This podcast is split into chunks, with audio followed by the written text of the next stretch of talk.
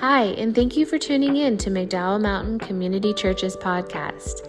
Make sure you subscribe so you can be notified when we upload our latest message. We hope the message you hear today is encouraging to you as you navigate your week. Be blessed. We're in this series, it's a, it's a series about the kingdom of God. And um, what we're doing is we're exploring some of the themes that Jesus talked about when he talked about the kingdom of God. And, and baseline for the series, and, and regardless of where you are in life, the reality is every single one of us is being shaped or formed by someone or something. All of us are. And if we're not making a conscious decision on who that is, many of us are making a conscious decision. We just don't know that we're making that conscious decision. What you listen to, what you watch, and who you surround yourself with. You are being formed by, by those people, those voices, what you're watching. All of that is forming you. And um, primarily in our culture, we are formed by the culture itself. It's why culture is so important because we are, we are being formed and, and molded by everything going on around us every single day. So, no matter where you are in the faith spectrum, what you believe about God, you're being formed. Like none of us have arrived. None of us are in a form today that we will be, be in for the rest of our lives. That's just like we're each of us being shaped each and every day. And um, John Mark Comer, uh, this is the way he writes it in his newest book. Um, who are you following? Everyone is following somebody, or at least something. Uh, we're all disciples. The question isn't, Am I a disciple? The, the question is, Who or what am I a disciple of? What is it that, it that is shaping me? Who is it that is shaping me? Who am I listening to? Who am I watching?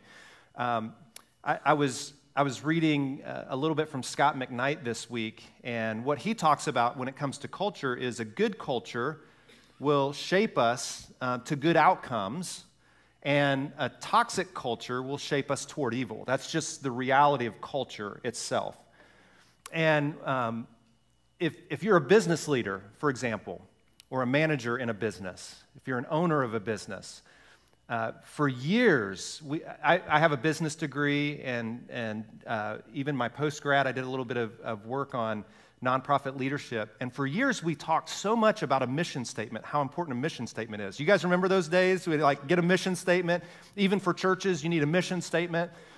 And um, in the last five to 10 years, that conversation has changed a little bit. Not that, that mission statements are bad, but that culture outweighs mission statements. The actual culture of your organization is so much more important than just a statement that you might make and try to shoot for or aim at.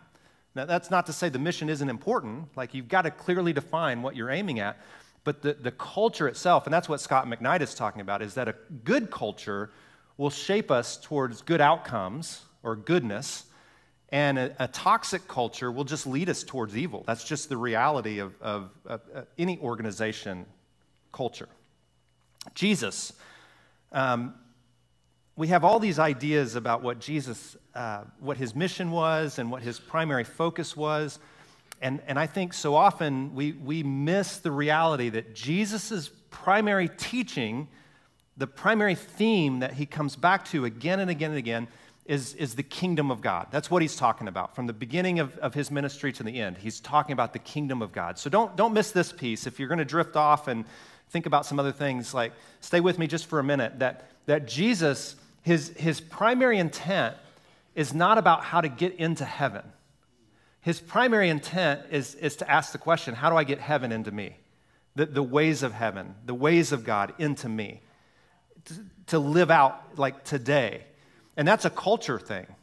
Like, and, and there's so much beauty around this idea of, of the kingdom. So when we look at the kingdom, um, we primarily think of a place or location. That's just um, our current day, that's how we see, see things. When we think about a kingdom, we're thinking about a specific location. When Jesus talks about a kingdom, he's talking about a reign. He's talking about the ways of God being made known. And that's not a boundary, there's no boundary marker to that. It's more about um, the, the, the kingdom, he calls it the kingdom of God, the kingdom of heaven. He uses a couple different phrases, they mean the same thing. The idea is, is When Jesus came on the scene, he said, The kingdom of God is now at hand. It's, it's near, it's among you, it's within you. And the idea is that this new culture, kingdom of God, actually begins to, to shape the world in which we live when we not only receive it, but when we begin to live it. When that culture shapes us into to a, a people who walk it out and don't just wait for a future day to happen. Does that, does that make sense? And this is so, so important to those of us who call ourselves Christians because we have to follow the ways of Jesus in order for this kingdom of God or kingdom of heaven to get into us and then out of us in the world that, that we see and know. And so, what we're doing is we're looking at some, some of these themes and, and how they make themselves known. Now, I'm a total nerd. I, I know this, and you guys like to make fun of me sometimes, but if you, amen. you guys amen at the wrong time sometimes. I need some help. Um, so, uh, I'm going to nerd out just for a second. Uh, this won't take long. Um, if you go back, if, if, if, if you want to know what the kingdom of God or the kingdom of heaven is like, the Bible gives us a picture at the very beginning and again at the very end. Chapters 1 and 2 in the Bible, and then the, the final couple chapters in the Bible. It's, it's incredible. Chapters 1 and 2 talk about God creating a world, a world of peace, a, a world of um, a lot of potential. And then he creates humanity. Um, just real quick, how many of you in the room are humans? okay, um, half of us. So, um, so God creates humanity, and this is unbelievable if you think about it. God, in creating humanity, creates humanity, nothing else in all of creation. He creates humanity in his own image, male and female, created in his image. And he gives humanity the task of co ruling, reigning over all that's been created. He even says, fill the earth and then subdue it, like reign and rule. He, God's kingdom is this place of peace, like at the very beginning. Don't read chapter three yet. At the very beginning, it's, it's incredible. God is with people. Um, Adam and Eve, the names that we, we find there, like there's no shame, there's peace, there's harmony, and the Garden of Eden is there. And, and God even, we've said this, that, um, that, that God even gives them the opportunity to name all the animals even though God could have had better names than we came up with. You know, like all the, and Adam and Eve are like, I don't know, what does that look like? An uh, elephant? Where, where did that name come from? Giraffe? Didn't they just call it a long neck?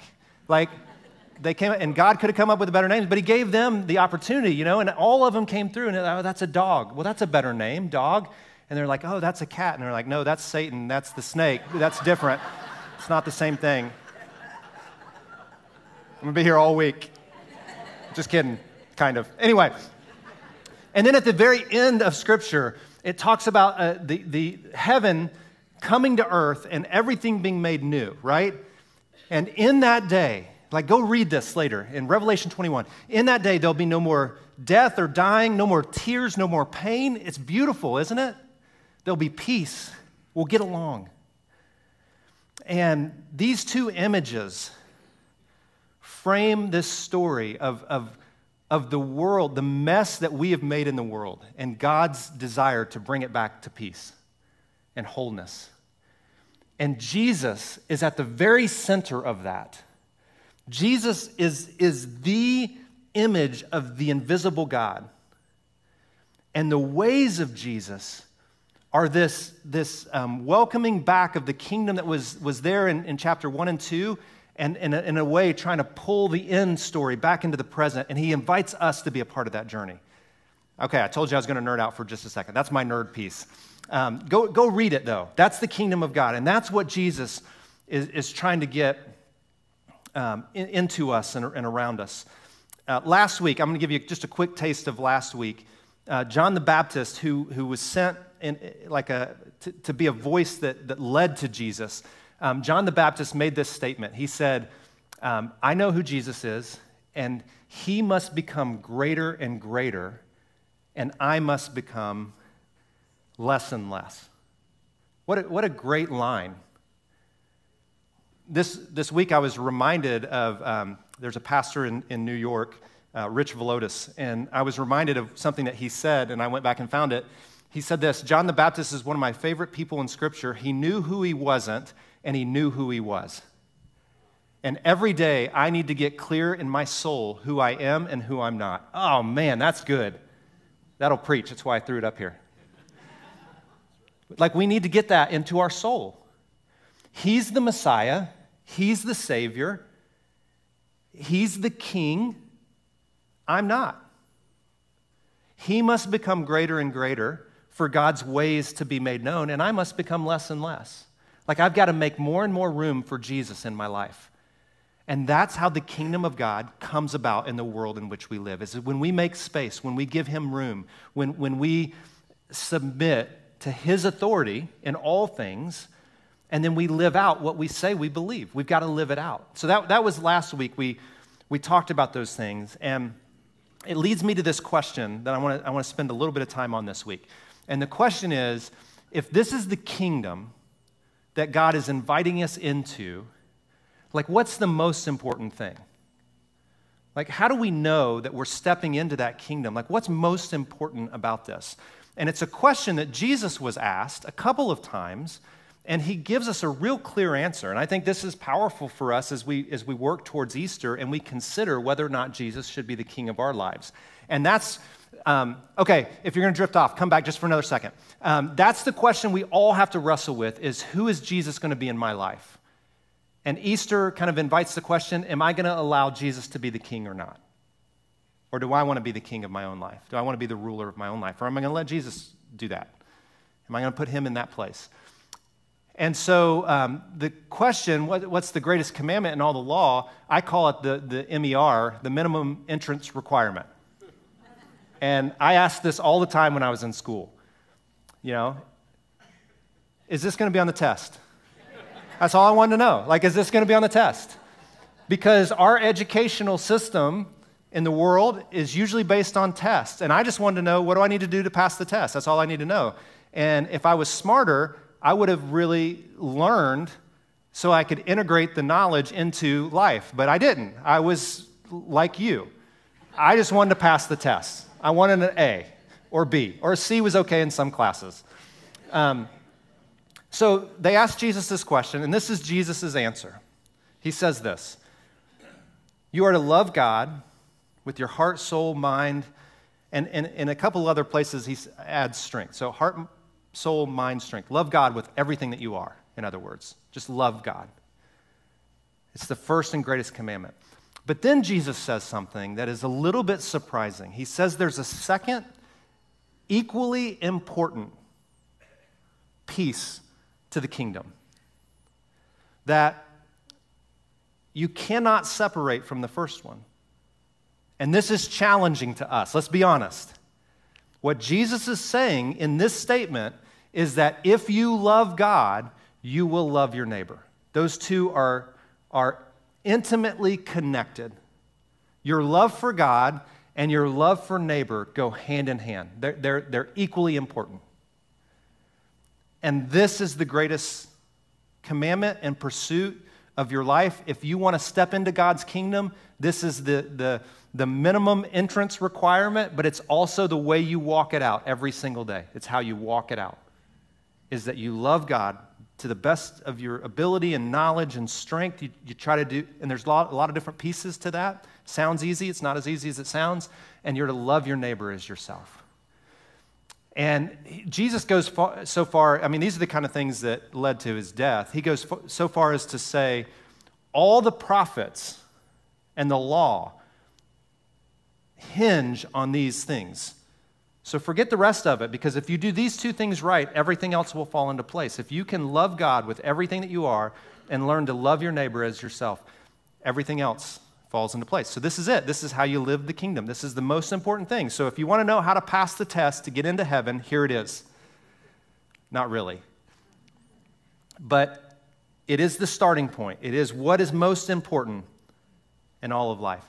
And this leads me to the question well, then who's my neighbor? And lucky for me, someone asked Jesus that same question, right? Who's my neighbor? Because it's so easy in our world to define our neighbor as the person who lives next door. And then, when you don't like the person who lives next door, it's easy for us to rationalize why that's not our neighbor and skip over them. And so Jesus tells this whole story about a man who's mugged and left for dead on the side of the road, and these religious leaders walk by him and are scared to help him because they think if they do, they'll be ceremonially uh, unclean.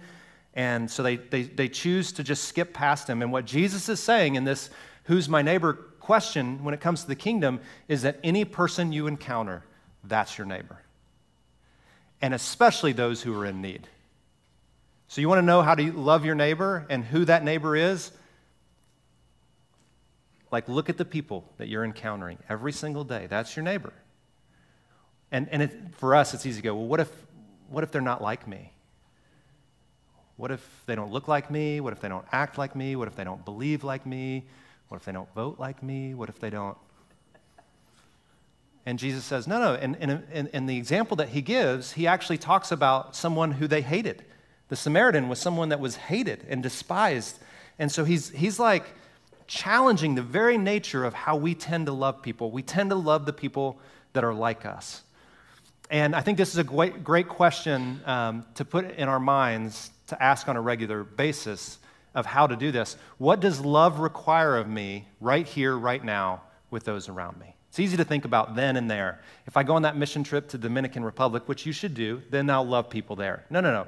What does love look like right here and right now, in this, in this setting, in this context? And it makes itself known in the easiest of ways, in the, in the most mundane of ways that are just challenging for us. I failed this week. Tremendous.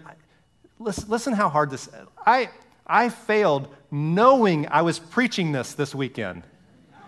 When my wife came home after a long day of work that started at like seven o'clock and didn't end until eight o'clock, and it was the simplest of tasks that our dog needed to go out, and I thought she was the best person to do that job after that long day of work that she had. And I failed miserably. And was then um, prompted by the Spirit and her eyes to, to apologize, realizing that the person I love more than anybody in this world I just failed at the task, the, the minimum entrance requirement into the kingdom. I just pushed the kingdom out of my household.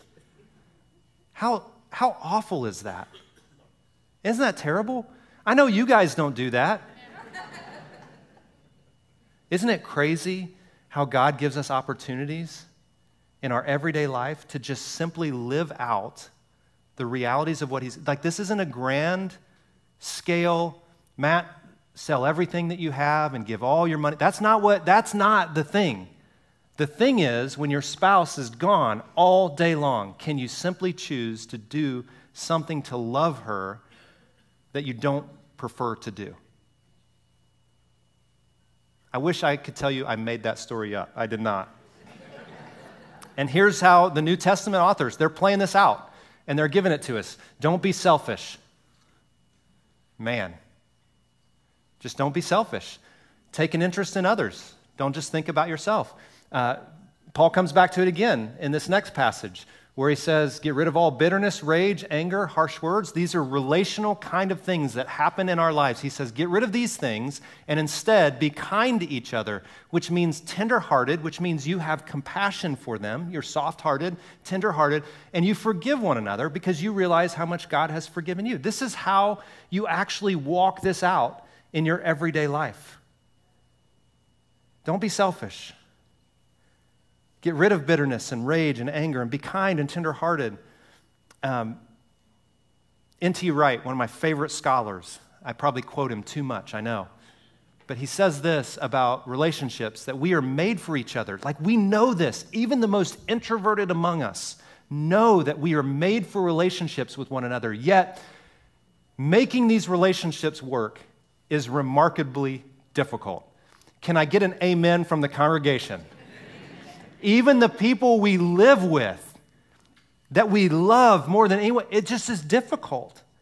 And it takes work and focus, and to, to walk in the kingdom begins with those closest to us, but then it begins to make its way into everybody that we encounter every single day at the, at the store, at the restaurant, in the cubicle next to us, or the people we're managing, or the people we're being managed by, or the owners, or all those things.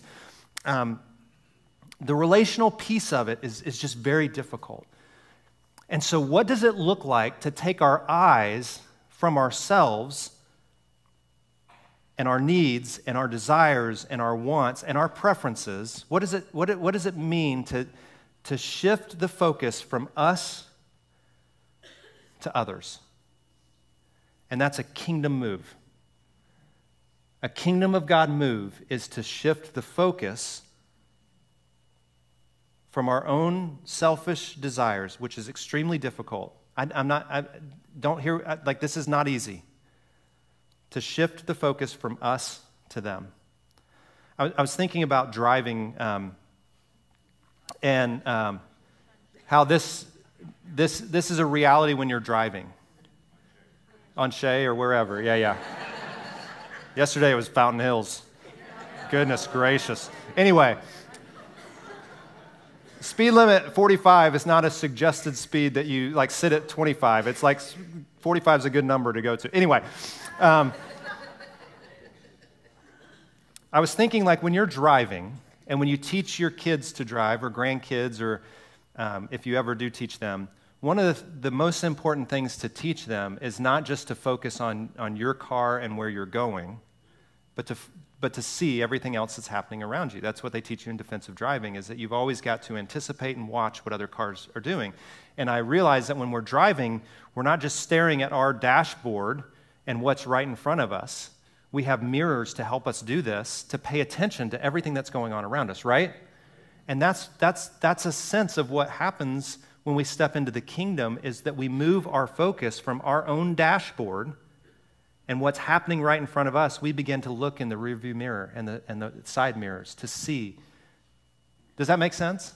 Yes. Like that's, that's kind of the idea of, of walking into the kingdom. And so there's this story, and um, what I want to do is I want to tell you the story real quick, but then I want you to see it. And um, we, we watched it this last Wednesday uh, at midweek in The Chosen. It's just a powerful scene of Jesus. And sometimes when you see a story portrayed uh, on film, which is, again, just a portrayal, it's not scripture itself, it's just taking some scripture and giving us a picture of what that might have looked like. And um, there's all kinds of challenges with that, but there's just this powerful scene. And I want to give you a couple things to think about when you watch it. So, Jesus is teaching, and there's some, some people, a group of friends who um, have, have seen and heard what Jesus can do. And they have a friend who's been paralyzed from a very young age, and they want to get their friend to Jesus. And it's this crazy story of them trying to get to Jesus, but they can't because there's a crowd. And so then they climb up on the roof of this house, different than our roofs, so it's not the same, but they climb up on the roof of this house and they kind of peel back the, the, the, the straw and everything that's there, and they lower their friend in front of Jesus. And it's one of the things I want you to, to see in Scripture is that Jesus says to them, This is crazy. Seeing their faith, Jesus said to the paralyzed man, my child, your sins are forgiven. Now, just read this. I, don't want, I don't want to. I don't want you to think this is me just trying to interpret something differently. Jesus sees the faith not of the man who's paralyzed and he hasn't made the choice to get here himself. He sees the faith of the friends who are so passionate about their buddy that they did everything they could to get this man in front of Jesus. And he sees their faith and says to the man, Your sins are forgiven. That's crazy. That's so different than what we think of, isn't it? I mean, be honest. Like, this doesn't, well, what about his faith? What did he believe? What, like, what about him? The Bible doesn't, like, this story doesn't answer that question. It simply says that he saw their faith and forgave the sins of the man. Do we love our friends that much? Do we love our friends so much? Uh, our friends, I'm not, even, I'm not even talking about your enemies. Do you love your friends so much that you're willing to do whatever it takes to get them in front of Jesus? Do you have that kind of faith? Oh my gosh, that's a tough question. Um, the second thing that you'll see in the story, it, it, portrays it a little different, but the second thing that you'll see um, in the story that I just think is powerful is that Jesus then moves from the idea of forgiving the man's sins to doing something more difficult to show that he has the authority to forgive the sins, and he heals them. And um, I, just pay attention to Jesus's the, the portrayal of Jesus's eyes in this, like how he how he looks at people and how he sees people. You know, sometimes I'm I'm like you, and you get skeptical about some of the things that happen in Scripture that we read about, and then when you begin to read the stories of Jesus and, and realize that Jesus was bringing the kingdom into the present reality. Miracles are simply pictures of what the world started like and what will come at the end. Isn't that interesting? Like he's just, he's just bringing those things in, in, into picture and into view. A couple questions, and um, we're going to sing. So I always give you three questions just to spur some thought and um, do you tend to be more task driven or relationally focused? This is a tough one for me because I'm very much task driven. I'm very, and there's good and bad to both ends of that spectrum. Where are you on that spectrum? And what are the pros and cons? Like, what are the challenges to your personality and the ways um, that, you, that you walk out your life? Number two, on a scale from one to 10, one being selfish and 10 being selfless like Jesus None of us are ever going to be a 10, probably, the reality. But, like, where would you put yourself, and what would it look like to, to just move one, one more in the direction of selflessness? To love a friend so much that you would do whatever it took. And then, who do you know that could use some more of Jesus and good news in their life? And could you make an invite to them or, or simply have a conversation with them about your faith? God, thank you for the pictures of love that you give us in Scripture, the challenge to love others. And I just pray that we would do that um, as we step into your kingdom, the kingdom of God. In Jesus' name, amen.